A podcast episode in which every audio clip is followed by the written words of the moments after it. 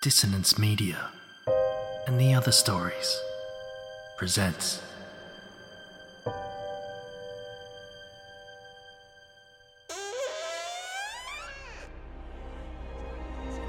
Step into the abyss of After the Gloaming, a gothic fiction podcast that delves into the depths of human emotion, unyielding love, revenge, internal struggles, and restless souls await you in nine haunting episodes where dread, fear, and rare glimpses of eerie happiness linger. Dare to listen on your favourite podcatcher? After the gloaming beckons. Search now, but beware. Innocence will be left behind.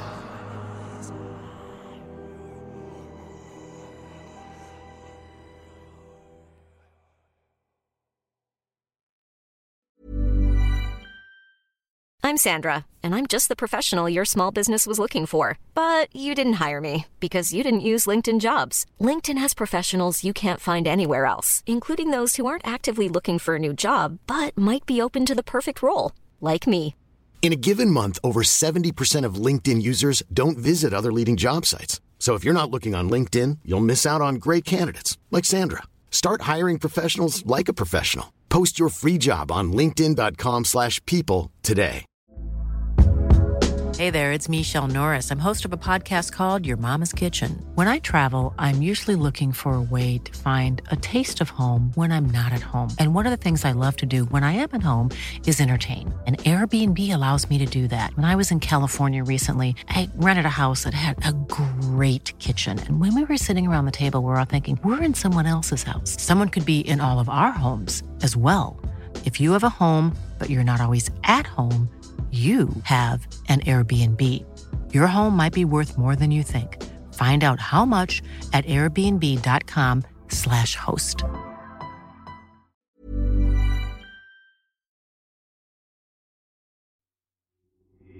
These aren't the stories your mother told you. No, these are the other stories.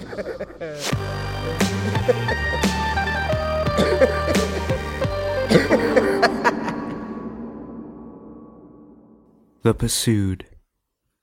Written by Ben Errington. Narrated by Josh Curran. Ethan dug his heels into the gravel and pressed his face into the back of the Lexus. The ground was almost entirely flat, so it took all of Ethan's strength, which was lacking at this particular point in time, to get the car to start moving. What's your name? Ethan shouted, but he was again cut off by the sound of the car again struggling to start.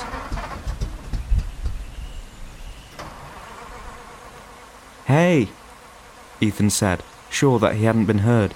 I said, What's your name? The strange man in the driving seat didn't turn around, but Ethan moved his head to see his eyes in the wing mirror. Michael, the strange man said. My name's Michael. I'm Ethan, he said, even though Michael didn't ask. Where are you heading? Ethan added, and almost on cue, the Lexus engine roared into life. The car moved, picking up speed. Ethan watched as the Lexus drove away, hoping for Michael to at least throw a hand out of the window as a sign of gratitude. But it never came. Ethan sighed, kicking some of the gravel. He blocked the sun from his eyes with a cupped hand and looked at the horizon. He started walking back towards the diner where he had been eating before Michael had arrived, looking for help. Then he heard the Lexus engine rev loudly.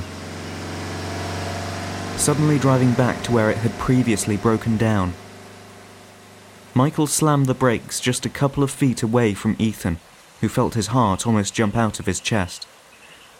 I'm heading west, Michael bellowed over the humming engine of the Lexus. Ethan thought the strange man didn't look quite as strange anymore. He rubbed his eyes. I'll take you with me if you want, Michael offered, a glimmer of warmth in his otherwise low voice. But not far, and when I get tired, you can drive. Ethan nodded his head enthusiastically. His face ached at the sheer size of his smile. Yes, he said, of course, thank you. Ethan ran back to the restaurant, picked up his bag, and sprinted immediately back out towards the Lexus, bounding joyously across the asphalt like a dog that had just been released from the pound.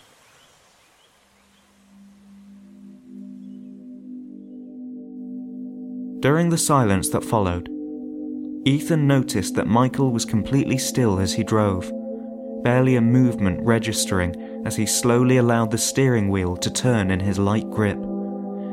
His chest was rising steadily during breathing, but that was it. The rest of him appeared as a mannequin would in a shop window display, albeit a rugged mannequin adorned with clothes that wouldn't look out of place on a bum or a recently released war criminal. Ethan realised that he was just being judgmental, which was ironic considering that the road hadn't been the kindest to him either. He turned his attention to the passing scenery, the dusty landscape beginning to become spotted with green as the unforgiving Kansas he had been walking through was gradually left behind. The car wasn't moving particularly fast, which surprised Ethan.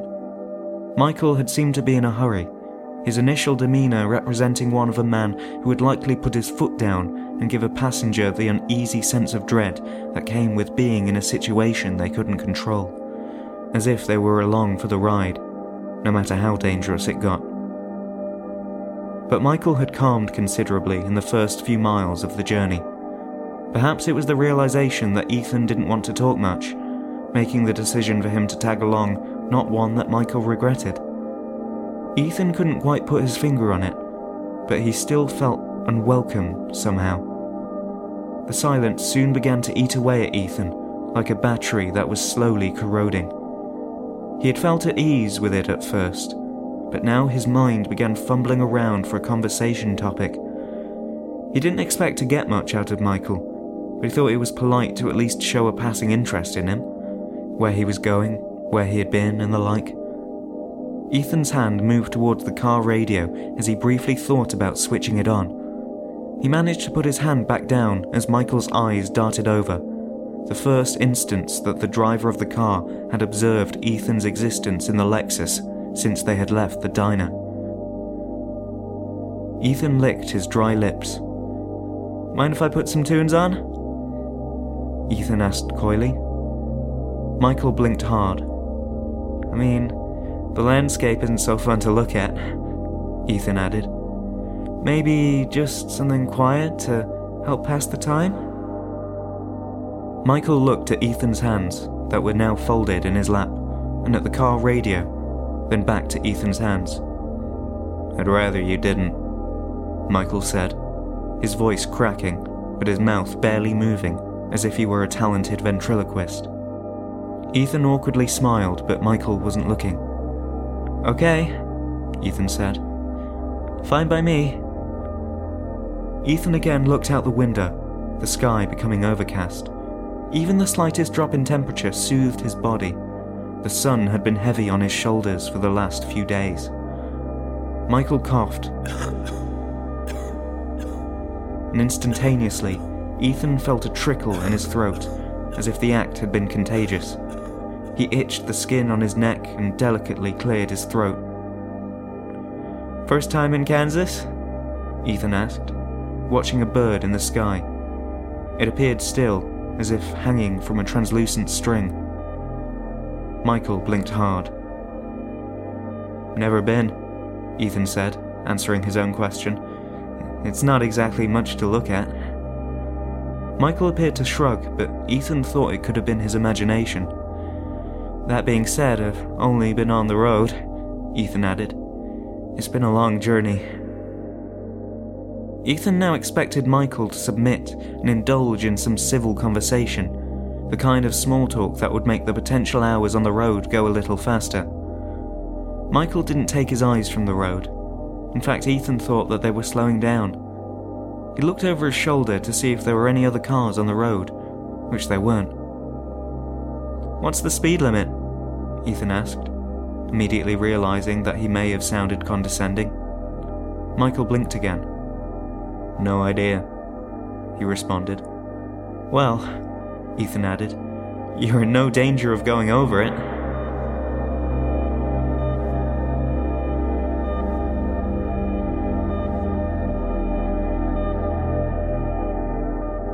Michael's gaze broke for the first time. His head turned slowly towards Ethan, his face void of emotion. I'm driving slowly, Michael said, almost whispering, because this car is a piece of shit. Ethan held up his hands as if to show that he meant no harm with his comment. I get that, he said. And if this car breaks down again, Michael continued, we'll both be walking. Ethan nodded in understanding. He felt a sense of unease rise up in him, an incomparable dread that didn't come from Michael's words or manner, but almost from something else. Something unknown. Ethan again looked over his shoulder at the road.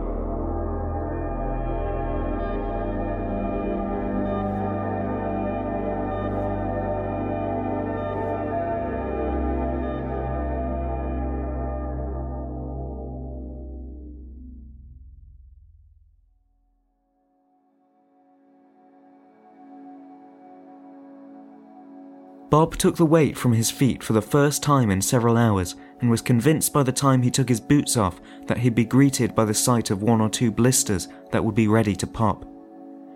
He sipped on the last remnants of water in a plastic bottle and wiped his lips with the back of his hand. He was tired, and he knew that he'd have to call it a day soon enough. Either that or risk working himself into the ground, which usually resulted in insomnia and his restless legs kicking out while his wife got pissed off and decided to sleep on the couch in the living room. Somehow, having the warm spot where she had been lying next to him often helped him drift off if he moved over into it. But the thought of her sleeping somewhere other than the bed, with the back problem she often experienced, made him feel like a fool. There was a smell of gunpowder in the air as Bob noticed a man walking towards the door of the garage, his steps slow and methodical. Bob leaned over and took hold of his spectacles that he had dropped onto the ground minutes before, blowing the specks of dust from the lenses. As he put them on, the man was suddenly inside. Bob cleared his throat. Can I help you, big guy? Bob asked. The man was big and broad. He stood well over six feet tall, and the camel coloured cowboy hat on his head accentuated his height even more so. His greying hair hung in uneven lengths across his stubbled face, an angular jaw rounding off strong features.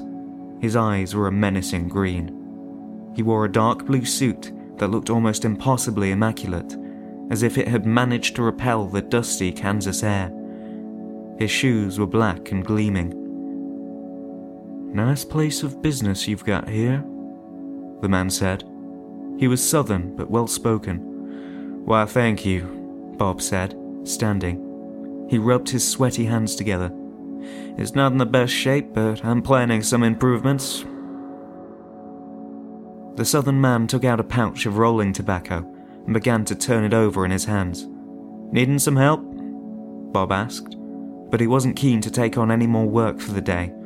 He needed a hot meal and a cold beer, even though he knew he wouldn't be able to have the latter. I sure am, the southern man said. I'm looking for somebody.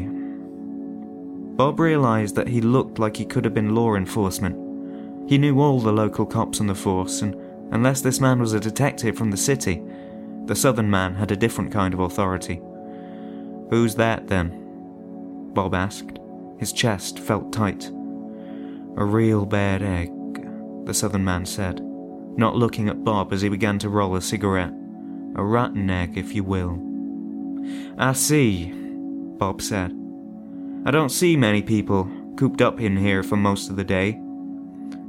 The southern man licked a rolling paper. His tongue looked dry. It was now that Bob noticed a scar beneath his bottom lip that split like forks in the road to either side of his chin. That a fact? he said quietly. Must get lonely. Bob nodded and laughed awkwardly. a bit. It's pretty dark in here, too, the southern man added. Getting enough sunlight? Vitamin D is important, you know. There was something unnerving about this visitor. Bob tried to remember if his pistol was in a drawer in the back office, or in a holster hanging on the door. It's good for your bones, the southern man said. If you don't get enough, who knows what could snap them? He finished rolling the cigarette and put it behind his ear. They'd be soft and weak. Osteomalacia. Can't be having that. Bob took a couple of steps forward. He was ready to make an excuse to usher him out. Stay right there, Grandpa, the southern man sneered. I'm giving you some important advice. Bob felt a bead of sweat forming on his forehead. You see, the southern man continued, vitamin D helps the body absorb calcium when it's exposed to sunlight. Neat, huh? Bob didn't feel like answering what was potentially a rhetorical question. Even if you sit by a window when it's sunny out, the southern man explained, ultraviolet rays can't get through the glass, so no dice. I haven't seen anybody, Bob interrupted. I've been working here on this car all day. It's been a real bitch of a job, been sweating my nuts off. The southern man put his pouch of tobacco in a pocket of his jacket. People have been making a habit of lying to me as of late, he said his words full of irritation. Don't ask me why. It's been causing my patience to wear mighty thin. The bead of sweat dropped from Bob's head and ran down to the end of his nose. I'd say I was usually a conscientious man, the southern man said, but I just have no idea what's come over me. The southern man walked calmly over to a nearby work surface that was strewn with Bob's tools. The mechanic remained rooted to the spot as the visitor picked up a heavy wrench and threw it hard at Bob's head with eerie speed, the tool striking him in the side of the skull. Bob collapsed to his knees, but his outstretched palms stopped him from falling flat on his face. The pain was immeasurable, and his head throbbed hard, a slow but rhythmic trickle of blood rolling down and over his ear and splashing onto the concrete. Bob tried to speak, but he couldn't form the words in his mouth, his tongue hanging out between teeth that were trying to clasp together. I don't want too much from you, the southern man said, looking at the rest of the tools with curiosity. Just a few pieces of information. If you were thinking about protecting this friend of mine, the bad egg, hopefully now you've given it a serious second thought. Bob's knees were buckling and the blood was leaking from his head more profusely. So, first things first, the southern man said, grabbing a smaller wrench. I'm sure you'd remember who I'm looking for. The bad egg. He's only small, a hatchling. Small, but looks like he'd bite your finger off. He came through here, right? Bob was shaking. He knew that he was close to pissing his pants. There's oil outside, and his car was on its way out, the southern man confirmed. I know I'm closing in. Bob felt like his brain was inflating. Answer me, or I'll be the one to bite your finger off. Bob nodded, dribbling. Thank you, the southern man said. Glad to see you're cooperating. He passed the smaller wrench back and forth between his hands. How far behind am I? he asked. Bob saw his own face in the southern man's shoes as he stood over him. I hope my hatchling isn't too far from the nest. Bob raised three fingers of a shaking hand to show how many hours ago he had left. Shit, the southern man said, annoyed. He's a slippery little fuck. Bob felt the impact of the wrench on the top of his head, but it didn't knock him over. He suffered two more blows before dropping onto the concrete, his skull splitting like a coconut and dark blood spilling down his face. Luckily for him, he passed out before the southern man decided to use the heel of his shoe to stomp the mechanic's head into the ground.